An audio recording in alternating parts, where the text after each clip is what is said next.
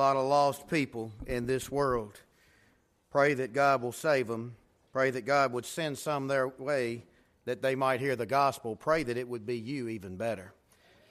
You know, I, I want to uh, break the mood just for a moment here. I hate to take up much time because most of y'all are like already drifting. As soon as the music stopped, you're ready. Uh, hang in there. Look, I realize it's been a long week already, but hang in there. I, I do want to address this to the AV crowd. I don't know who's in charge of the technology around here. And I realize that uh, Herbert's not going to be here long. You don't want to invest a lot in him, but um, yeah, yeah. I mean, I took my shoes off and counted it up earlier. Got ninety some days. Is that right, Herbert? Ninety six. Uh, 96 days, like I said, I know you don't want to wrap a whole lot up in him, but y'all need to get one of those karaoke systems for this screen.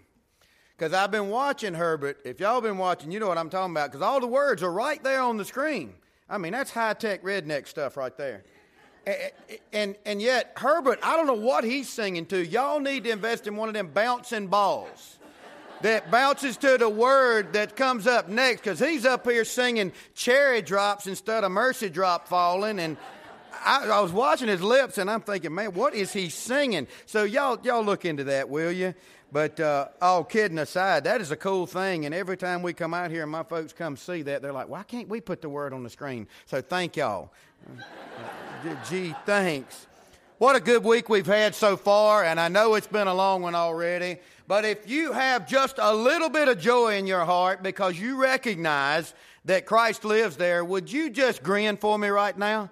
All right, better yet, turn and look at your neighbor and grin at your neighbor, and if they're asleep, smack them. Go on.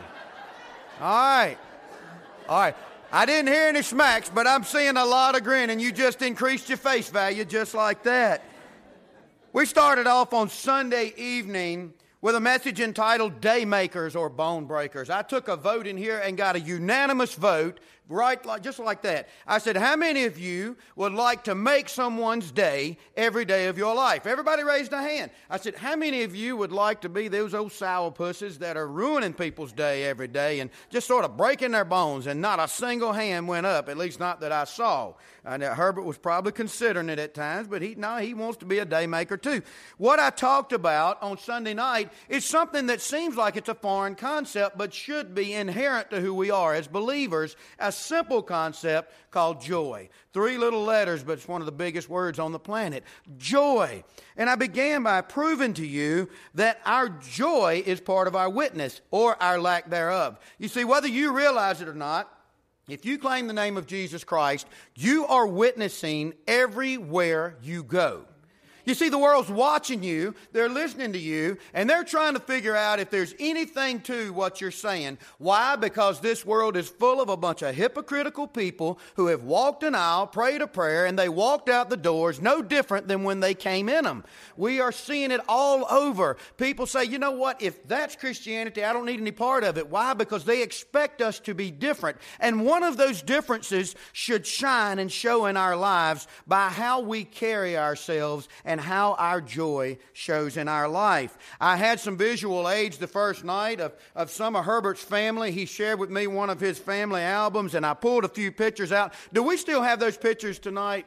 Yes, no, maybe. All right. Look, if you still have those pictures, go ahead and just put them up in any order. It doesn't matter to me. Just put those pictures up on the screen as a visual aid tonight.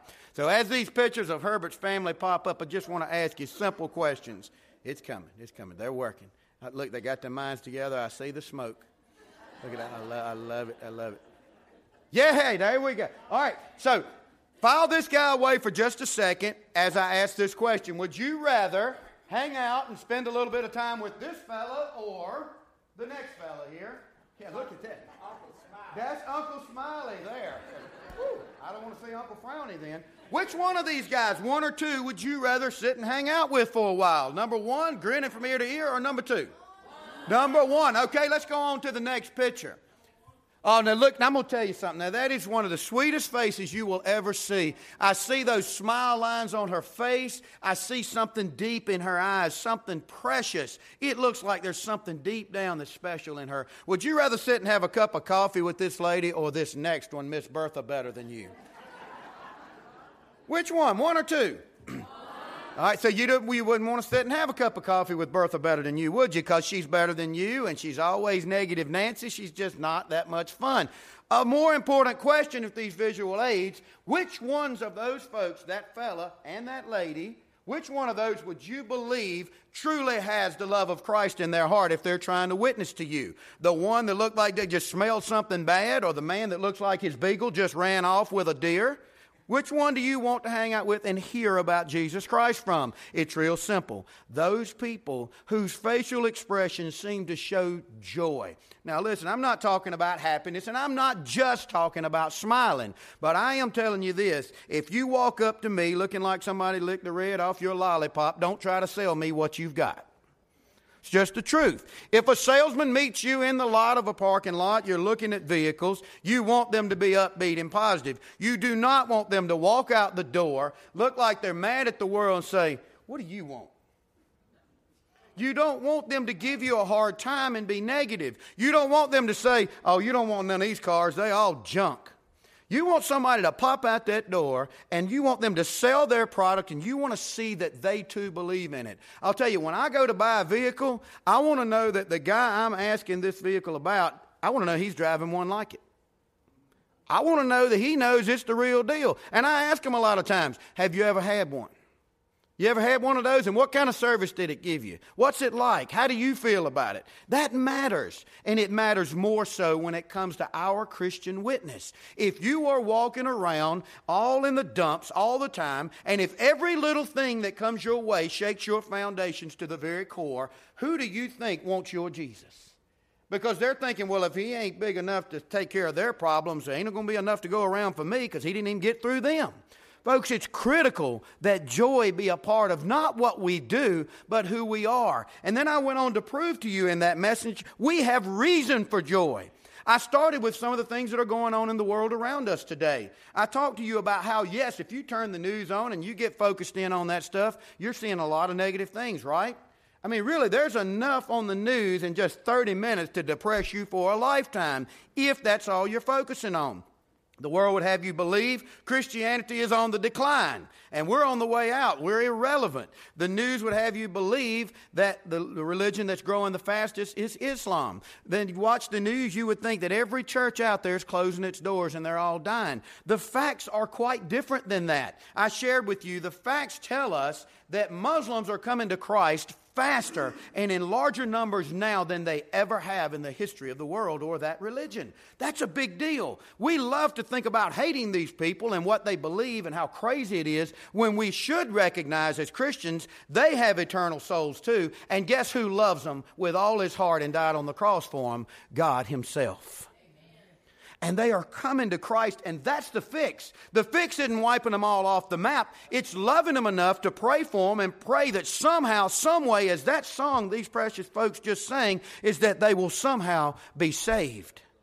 And things will change, and it's changing. That's good news, isn't it?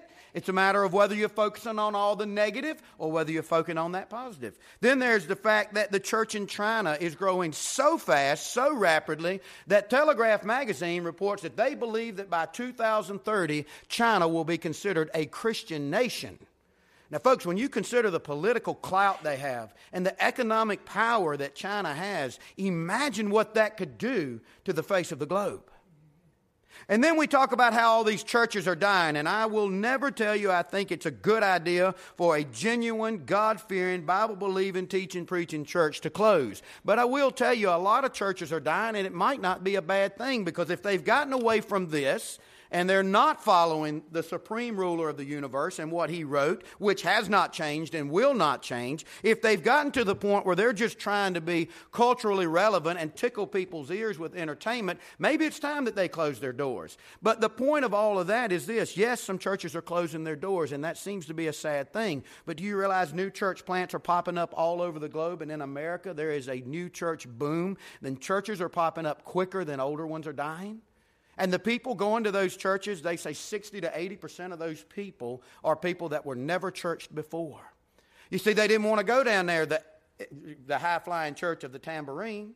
because they heard about how them folks fall all the time and how hypocritical they were. And they didn't want to get involved in all the politics and the garbage, and so they didn't bother. But then a new church comes along and they start hearing, well, maybe they're, maybe they're doing some good things. Maybe they're not involved in all of that. So some good things are happening.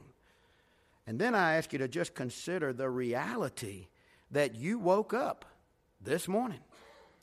That's reason enough for joy, isn't it? You woke up this morning. That was a luxury afforded to only those who are still able to hear me. Think about it. A lot of people left this world today. You woke up, you have a pulse. God still loves you, and you're still here to be used by the good Lord Himself. And then there is the ultimate fact that God is still God.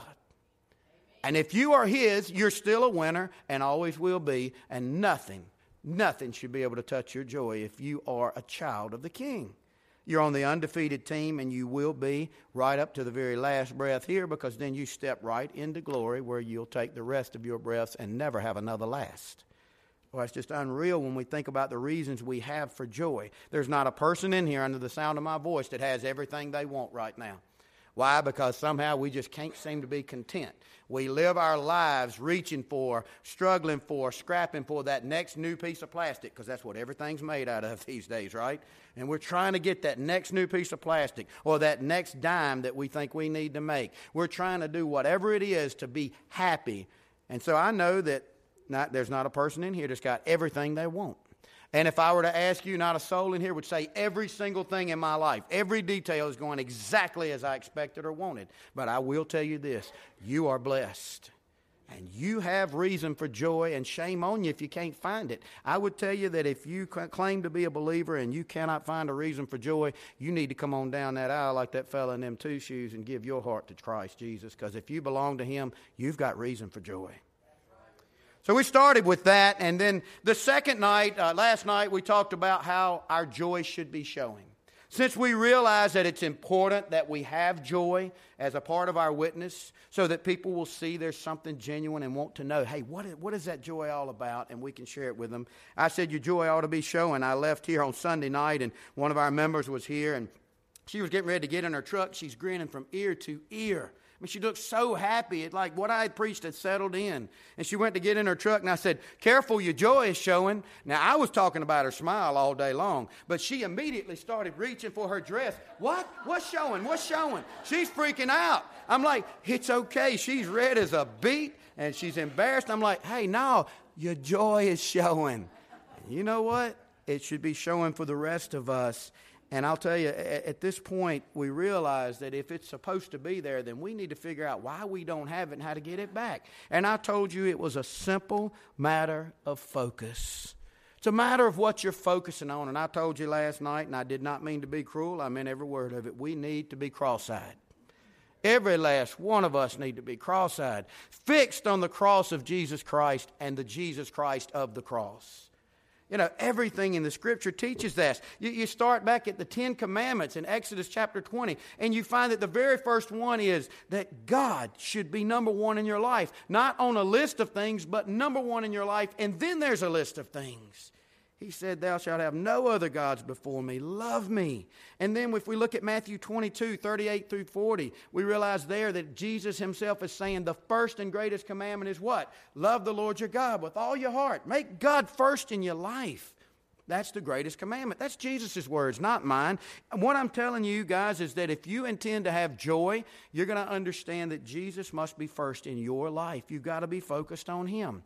I used that little acronym that my son Micah shared with me many years ago, whether it was his uh, original property or he heard it somewhere, I don't know.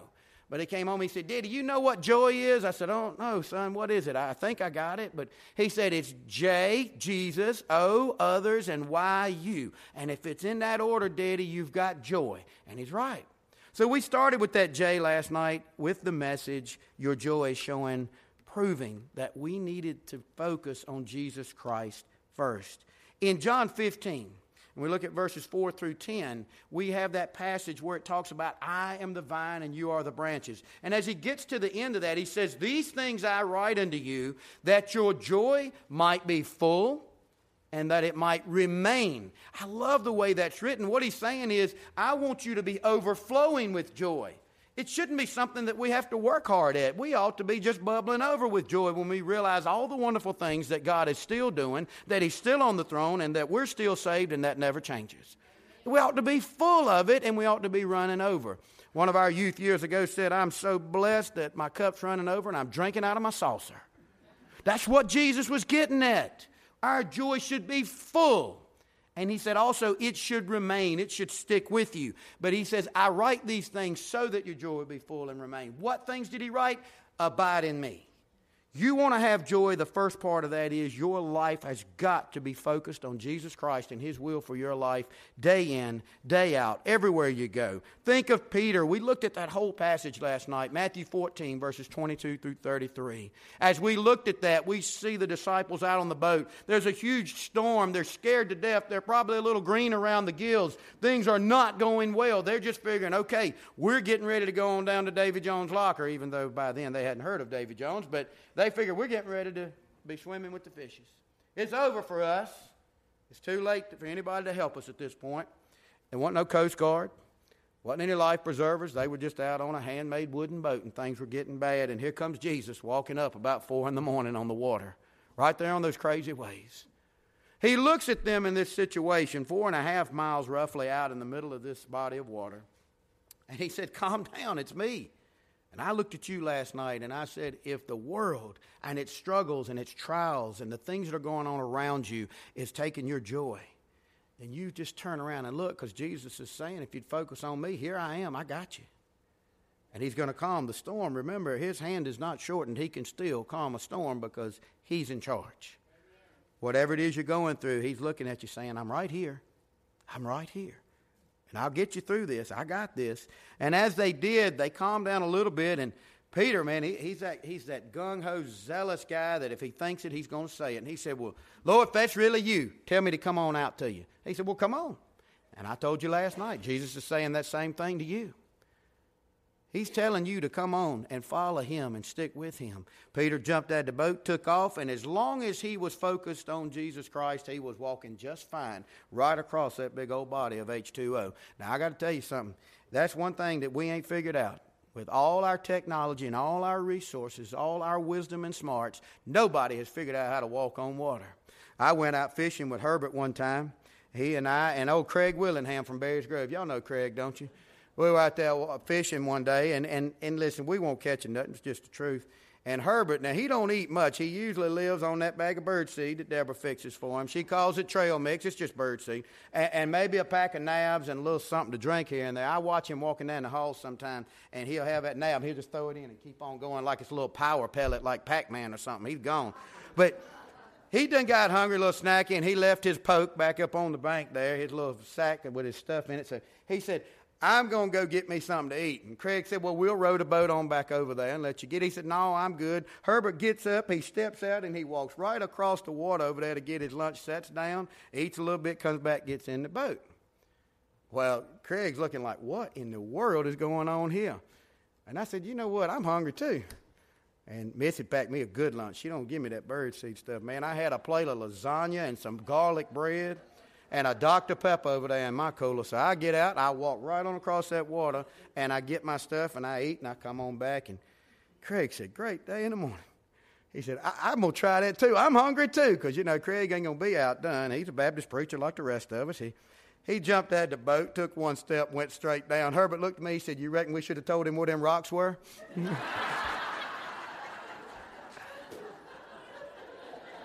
You know, there's been a lot of folks on this planet that have tried to do a lot of things and figure out things like this, but not in all our wisdom have we figured out how to walk on water. But Peter did it. You see, we pick on Peter because he said, oh, he lost his faith. Well, listen, at least he got out of the boat. He took some steps, and you know, as long as he was focused on Jesus, he was just fine. And I'm telling you, folks, if you will remain focused on Jesus Christ, nothing's going to come against you that's going to really bother you. Oh, it might frustrate you, and you might do like me and mumble and grumble just a little bit, but quickly you will snap back to attention because your eyes are going to go back, right back to Jesus. Your heart's going to go right back to Jesus. He has never, as my brother said earlier, he has never let him down. He's never let me down, and he's never let you down either. You might be going th- through things and you say, Why me, Lord? Why shouldn't we be saying this? Why not me, Lord? good gracious, he was the sovereign of the universe, and he came down here and put on despicable flesh when he was God. And he let his own creation spit on him, beat him, curse him, put him on a tree that he created, and kill him mercilessly. One of the worst imaginable deaths of all time on the cross. You know, the word, we get the word excruciating from out of the cross, ex crucis. Why? Because excruciating exactly what he experienced. He went through that. He was persecuted in every possible way. Who are we to think that we're better or above that? He said, Blessed are you when you're persecuted for my name's sake, for so were the prophets of old, and so was Jesus. Folks, what we should be asking is, why not me? We need to quit whining and moaning and thinking that every little problem that comes along is going to take us out because that's the worst that can happen. It can take us out and then we're in glory. We need to stay focused on Jesus Christ.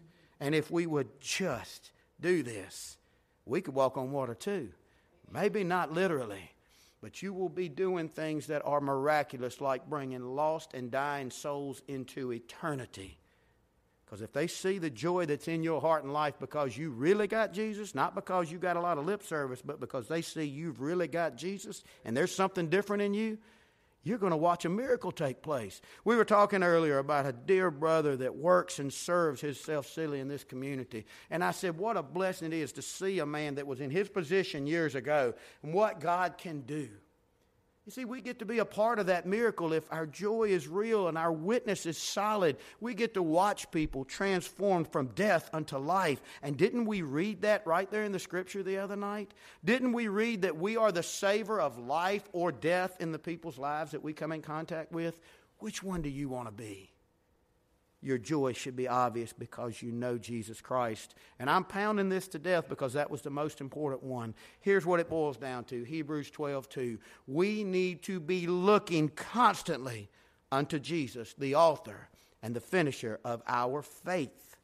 Who, listen to this, for the joy that was set before him endured the cross, despising the shame, and is set down now at the right hand of God if we will set our hearts, our eyes, our affections, our allegiances on Jesus Christ, who is the author and the finisher of our faith. What that means is He's the one that wrote your story of salvation. He writes the story about how you were once lost and doomed to a very real and literal hell, to how now you are eternal and will spend eternity in a beautiful place called heaven where everything's perfect. He's the author and the finisher, and He's the only one that can write that story for you. If we'll set our eyes on Him, recognizing that His joy was found in serving us and that He loves us, we're going to be all right. And that's a perfect segue into tonight's passage. If people see your jo- joy showing, they will be far more likely to want to know your Jesus. But if they see you don't have anything genuine, don't try to witness to them because they're not going to hear you they're going to see what you're doing a lot louder than what you're saying. So tonight we move on to the O of joy. We talked about the J, that's Jesus. I hope I drove that point straight home. Tonight we talk about the O, the others in joy. You know, we are so self centered, we are so selfish. We live in a selfish culture and society where what matters most is what we see in the mirror. And if we're honest, we'd all say amen here. The only reason we don't hear a lot of amens to that kind of thing is because it's awfully uncomfortable. But it is a reality. Think about what the majority of your time is spent thinking about, working towards, or what you're after. And if we're honest, I think we rank way up on the list, don't we? Is it paramount in your life that you do what God wants and then look after other people's needs? Or is it usually, let me take care of my needs, hoping God's going to help me get what I want, and then if there's extra left, I'll give it to God, which is such a shame. He deserves more than our leftovers. And then if there's anything left after that, then I'll let it trickle down into other people's lives. That's not going to bring you joy. Why? Because if we are genuinely Christians, it means we are little Christ, and Christ above all proved that it was about doing the will of the Father and looking out for other people. Jesus put himself last every single time in every circumstance and every narrative that you'll read of him in the Scripture. Check me up on that. Everything he was doing was to please the Father and to take care of other people. You know, as we look at tonight's message, and if I had to title it, I'd call it, it He Ain't Heavy, He's My Brother. Remember that song? He ain't heavy, he's my brother. Or for you ladies or whoever, she ain't heavy, she's my sister.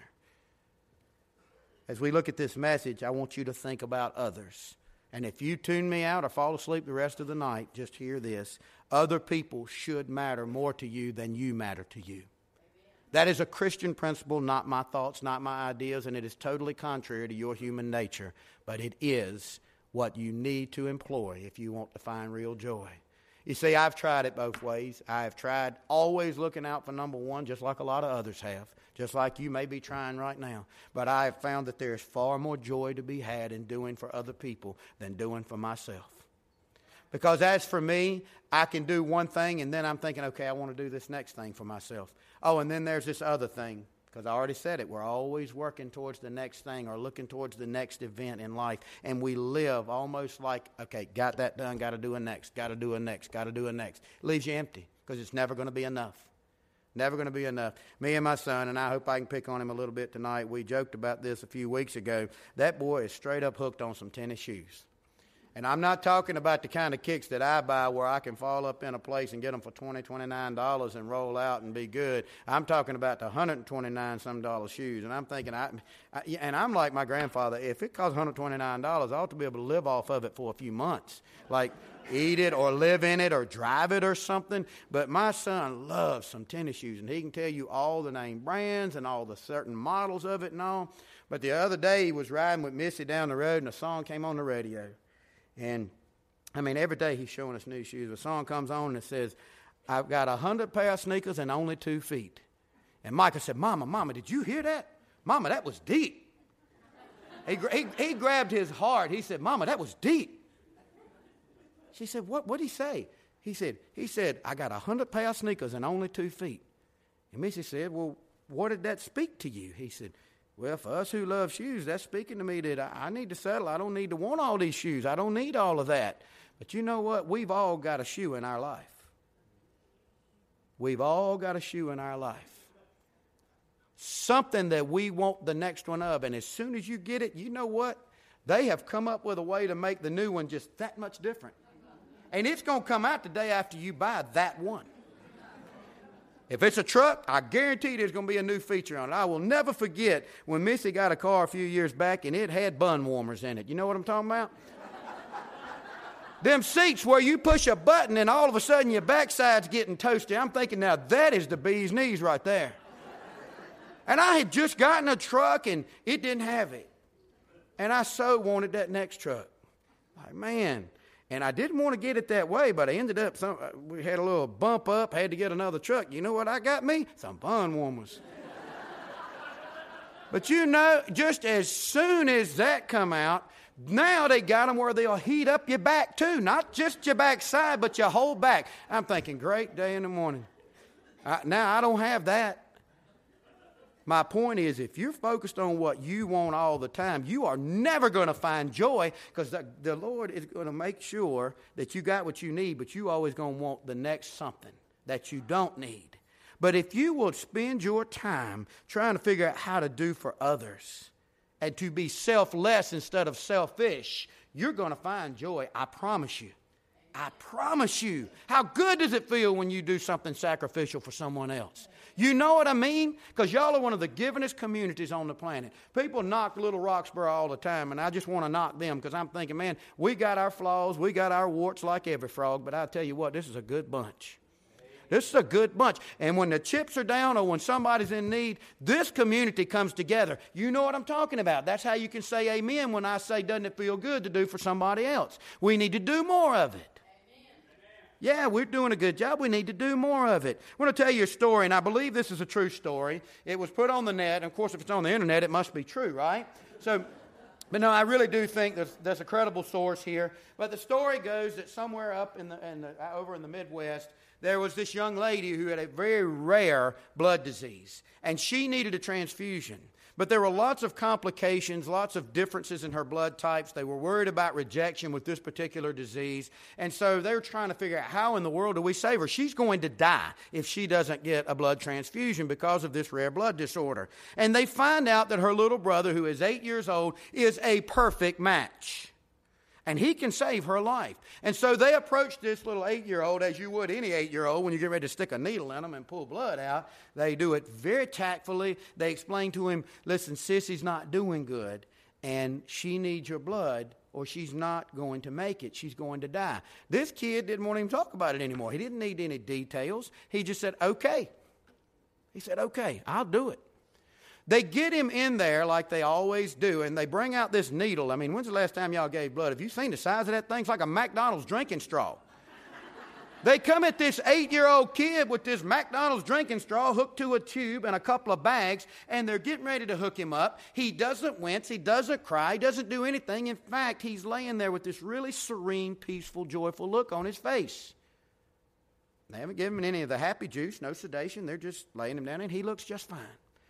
They start taking his blood, and the kid looks up and he says, So, how long before I die? Yeah. This kid thought he was making the ultimate sacrifice for his sissy, and he was willing.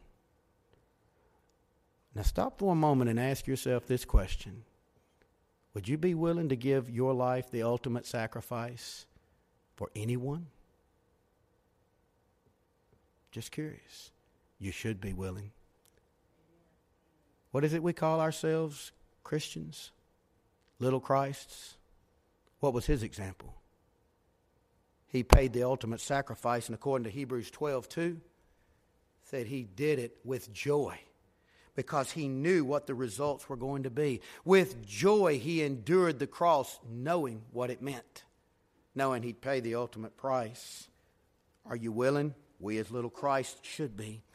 What was that second great command from Matthew 22, 38 through 40 last night? The first one was love the Lord your God with all your heart, your mind, your soul, and strength. And the second one was like unto it is to love your. Does that mean folks live next door to you? If that's the case, I'm good. Just as long as I love on Rick and Patricia Lagrone, I'm good. I don't have many neighbors out where I live. We pipe in sunshine back there. We still look at the rainbow in black and white where I live. So if all I got to do is look after my neighbors, ain't no big deal. I'll just look after the Lagrones, I'm good to go. That's not what it means. Man, do you a little word study on that one. Your neighbor is anybody that you brush elbows with anywhere. It's not just fellow believers. It's not just the people who share blood kin with you. It is anyone that you can do anything good for. Love them, including the Muslims, that disagree with you wholeheartedly, including the person that cut you off in traffic and you out there giving them the California howdy. Shame on you.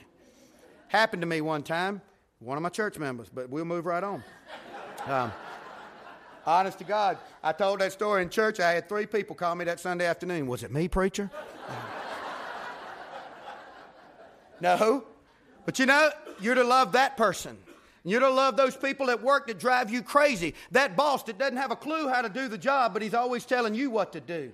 You're supposed to love that person that drives you nuts because every time you say something, they choose the other side, the devil's advocate, so to speak. You're supposed to love that person in church that you know is looking at you funny. You're supposed to love that lady that walked in wearing your dress. Well, it looks better on her anyway. Let it go. And that, you're supposed to love those mean old deacons that hold you accountable to God's word. You're supposed to love your pastor when he says something that's uncomfortable and steps on your toes. You are to love everyone that you ever get the opportunity to rub elbows with. And in order to love, love, you have to be willing to sacrifice. You see, love above everything else, no matter what definition you give it, is the gift of oneself. That's what love is. Love ain't give and take. Don't you believe that lie? It's from the pit of hell. Love's not give and take. If that's the kind of love you're giving, you're just doing it in hopes of something coming back to you in return. Love is not about reciprocation, it's about giving. It's about giving yourself. That's what he's saying. And Jesus himself in those red letters said this that that is the second and greatest command. So to love God and to be focused on him first is your first source of joy. And then, when you look at the second one, it's to love others. That is going to bring you joy, genuine joy, because you will never find joy until you are in the center of God's will. And if you are calling yourself in the center of God's will and you're not loving God and loving others, you are not, and you are delusional, and you have fooled yourself. And that might be why you're walking around like somebody licked the red off your lollipop. It might be why you can't find any peace because you don't really have Him yet. Get on board with Jesus. Accept Him in your heart and life. Live for Him. Love Him and then love other people. It was the second and greatest commandment. And what about Philippians 2 4? And I'm not asking you to turn there because I'm going to get to a message in a minute where I actually want you to go somewhere. Bear with me. We'll be done in an hour or so. As we look at Philippians 2 4, listen to what it says. Look not every man on his own things, but every man also to the things of others. That's the O of joy, isn't it? Others. Don't look after just your own things. In fact, it says instead, look, every man, and ladies, you're not left out of that. This is mankind here we're talking about. Look unto the needs and on the things of others. That word things is pretty inclusive, by the way. It means all kinds of things of all times.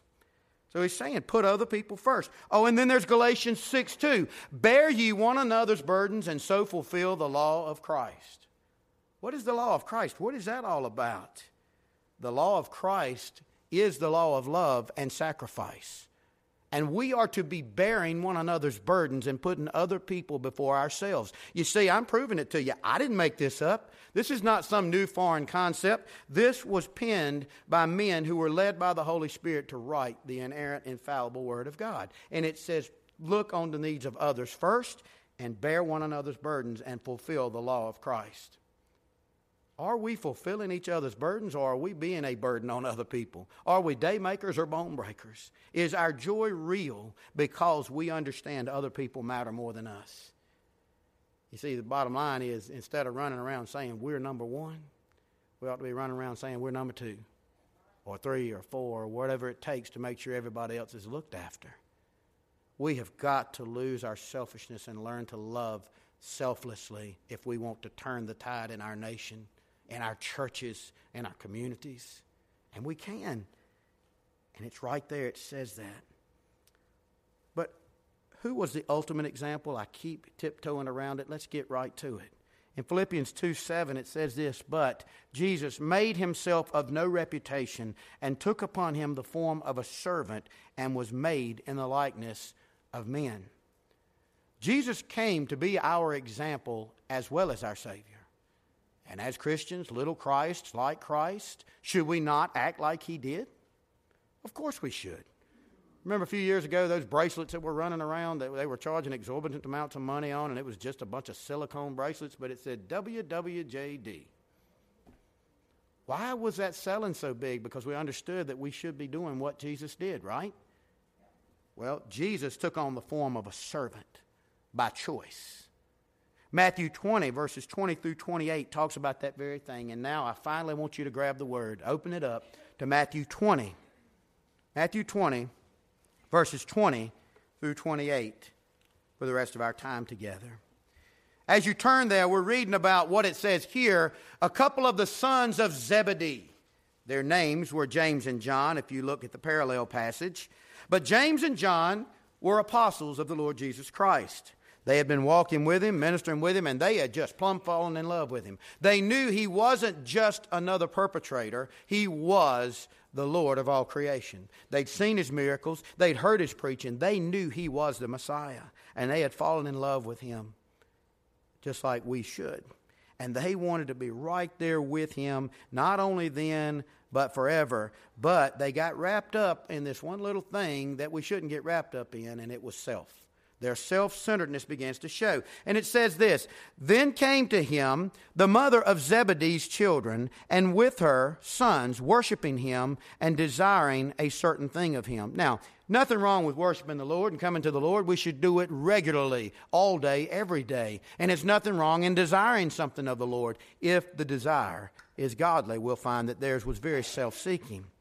And he said unto her, Jesus that is, What wilt thou? In other words, what is it that you want? She saith unto him, Grant that these my two sons may sit, the one on thy right hand and the other on thy left in thy kingdom. Well, that's a pretty big request, isn't it? but I can understand it. I want to be just as close to him as I can, too. I cannot wait to get a hold of Jesus and hug him and tell him how much I love him. But they're asking him a big thing. One wants to sit on your right hand, one on the left. You know, if, if he'd have granted that, the one that got the right hand would have been mad because he'd have wanted the left. Just the way it goes with us, isn't it? But Jesus answered and said, You know not what you ask. Are you able to drink of the cup that I shall drink of and to be baptized with the baptism that I'm to be baptized with? He's asking them, Do you understand the depth of what you're asking? You think they're really able to take what I'm getting ready to go through to earn that kind of thing? They said unto him, Oh, we're able. They were some of the first to run when all he asked them to do was to keep watch that night in the Garden of Gethsemane. But they were able to do anything Christ could do. Well, be careful what you say. He saith unto them, Ye shall drink indeed of my cup, and be baptized with the baptism that I'm baptized with. But to sit on my right hand and on my left, it's not mine to give, but it shall be given to them for whom it is prepared of my Father. And it, this is him showing that you got to be focused on the right thing first, and that's God Himself. Even Jesus is showing us that. But then in verse 24 it says, And when the ten heard it, they were moved with indignation against the two brethren. You know what was going on? They were having a church meeting. Go on and laugh, it's all right. It hurts when it's the truth, but they were having a church meeting, and a couple of people wanted something that a few people didn't, and oh, it's on. Shame on us. Shame on us. Man, we ought not be acting like children in the Lord's house. When you're having a church meeting, you're doing God's business, and you need to be acting like God's children. I don't know how business meetings go out here, but I've told our folks for 20 plus years now if a business meeting gets tense, we're going to pray and go home because we ain't acting like a bunch of chaps up in here. But that's what's going on. Everybody's ticked off and mad. Just picture it a business meeting. You got 10 people mad at the two, and then their mama. And I think it's funny they had to get their mama to ask. I mean, grow up. But that's a different story. Just a different story. But Jesus called them unto him and said, You know that the princes of the Gentiles exercise dominion over them, and that they are great exercise authority upon them. But it shall not be so among you let him be your minister. And whosoever will be the chief among you, let him be your servant. Even as the Son of Man came not to be ministered unto, but to minister and to give his life a ransom for many. So, folk, I see in that a very pointed lesson from Jesus himself. Instead of figuring out what we can get out of this Christian life, to see how much we can get to our benefit, we need to be figuring out how we can be more of a benefit. Yeah, I think it was said by a very famous man at some point ask not what your country can do for you, but what you can do for your country. Boy, that same principle seems to just jump right off my pages here. Don't be asking for what you can get out of me. Why don't you ask what you can do for the kingdom and for others? Jesus said, even the Son of Man, he's talking about himself, he said, even I, the sovereign king of the universe, the agent of creation, says all things were created by him, for him, and through him, and without him nothing was created. This is him. He put on flesh and he came not to be served, which he deserved but to serve lowly man. Oh my gracious. If Jesus set that tone, how is it that we are so self centered and it's all about me? We got to fix it, and if we would, I'm telling you, your joy would be more full than it had ever been. I promise you that. I am a blessed man. I remember old Will Rogers said this. I've read this quote many times. Will Rogers said, I consider myself among all men most richly blessed. I could take that away from him because I feel like among all men, I'm most richly blessed. God is good to me, and people are good to me. I, a lot of times I'll say something in the pulpit about I sure would love. I said this the other night. I said, man, I, I love good old muscadines and scuppernongs. I took home two buckets and a flat last night, and Uncle Willie brought me two more flats tonight. I'll be making jelly all day tomorrow, so it'll be a short sermon tomorrow night. I'm just telling you. Hang on, I gotta, but what am I getting at? Uncle Willie, didn't that feel good? To do something for somebody else. He went and picked them grapes, three flats at this point for me. And Sandy, Sandy brought me those others. Four, oh, it's four? Great day. I might not even be able to preach tomorrow night. I'll be cooking grapes all day. And then Sandy brought me two buckets. I, and I said, Man, I don't know how much jelly I'll get out of it, but I'm going to make all I can. Now I think I'm going to get some good batches. And you know what I'm going to do with some of it? I'm going to give some of it away. Because just like Uncle Willie, Aunt Christine, and Sandy found joy in doing for me, I know what it's like to do for others. And I'm going to tell the story of how they done it for me. And hopefully that person might share it on a hot biscuit with a friend that comes over as they're talking to them about Jesus with a big old slab of joy on their face. What I'm saying is we need to quit focusing on how we can serve ourselves and figure out how we can serve God by serving others. We must because Scripture says it is the royal law of Christ. Let me read to you James 2 8, and then we're going to wrap this thing up. If you fulfill the royal law according to the scripture, thou shalt love thy neighbor as thyself, ye do well. James, the brother of Jesus, said that to love your neighbor as yourself, and in fact, if you read that closely, love them before yourself, then you are fulfilling the royal law. How many of you want to fulfill God's royal law? I do. I do, and I find so much joy in that because when I take my eyes off Jesus, I'm miserable. And then, even if I'm trying to focus on Jesus, if I get a little bit too caught up in myself, like James, like his brother John there, I lose some of my joy. But when I'm focused on him and I'm focused on others, I ain't got time to worry about my petty mess. Because I'm focused on the only things that matter Jesus and other people. It's not only going to bring you joy, it's going to bring you a little bit of happiness too, because it feels good to do. And as we fulfill the will of God, we're going to find that true joy, as I told you before. So here's what I'm trying to say to you. I'm just wrap it all up in a nice little Reader's Digest condensed version for you. We need to quit looking for how to improve our life and start looking for ways to improve the life of those around us, beginning with sharing Jesus Christ sharing the source of our joy. Nehemiah 8:10, "The joy of the Lord is my strength." It should be yours. Quit looking for ways to improve your station or situation in life and begin to desperately seek out and pray that God would show you ways to improve someone else's situation or station in life. And if you do, I promise you this, and this is a money back guarantee. If you do this, you will have boundless joy. Because I'll tell you, that old cliche is so true. It is more blessed to give than it is to receive. Let's get busy being Christ like and loving others. Father God, thank you again for these people. Seeing a bunch of smiles out there tonight, Lord. I'm seeing a lot of joy on some faces, even though there were some eyes that were getting heavy. There's some folks that are sitting here tonight, it's way past bedtime. But thank you, Lord, that they're sitting here because they want to hear your word. They want to figure out what it is they can do to get that joy back and to hang on to it and to display it. And God, I pray that we would put that joy on display. That people would not only see our good works and glorify our Father in heaven, but that they'd see that there are good things going on inside us because of our Father in heaven. Father, I beg you that you would help us quit being so doggone selfish, worrying so much about who we are, and start worrying and looking after the others around us. Because, God, everybody in here understands this simple truth. It really is a lot more fun to do for somebody else. And even things that are done for us, it's a whole lot more fun if somebody else does it than if we do it.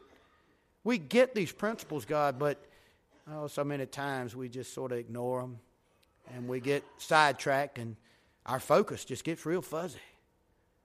So, God, as we've been building this series of sermons, help us to number one recognize that we should have joy. We've got every reason in the world to have it and it should be overflowing so that the world can see it. And if they see it, that's a beautiful part of our witness. They might want to hear about the source of our joy. And as we share that with them, we can tell them our joy comes from the fact that we're focused on you. And then we can tell them we're focused on them and others. And we might just become contagious if we get our joy on. So, Lord, I pray that we'd let this settle in, that we'd think about it and be intentional about looking for ways to put this into practice. Because, Lord, what I fear is that I've said these things, and you've spoken it to them through the Word, but we'll leave here and say that was a good message, but do nothing different. Lord, help us to be intentional. If there's to be revival, it's going to be because we let these things change us. And I pray that during this invitation that people would begin to beg right now for you to reveal to them how they need to change, myself included. But Lord, during this time, I just pray that you would work in hearts. And Lord, I just about bet that there's somebody in here that hasn't accepted you at all, but you've been tugging on them tonight. When we get together in the Lord's house and hear singing like this and prayers and we hear the name of Jesus that many times, you begin to tug. And Lord, I pray that if you are, that they would just give up. Give up and become yours, knowing it'll be the best decision they ever make. Because at that point, nothing could ever steal their joy again. But Lord, whatever it is that people need to do at this time of decision, I pray that they would listen to you and make those decisions. And I pray it in the precious name of the source of our strength and joy, Jesus Christ. Amen.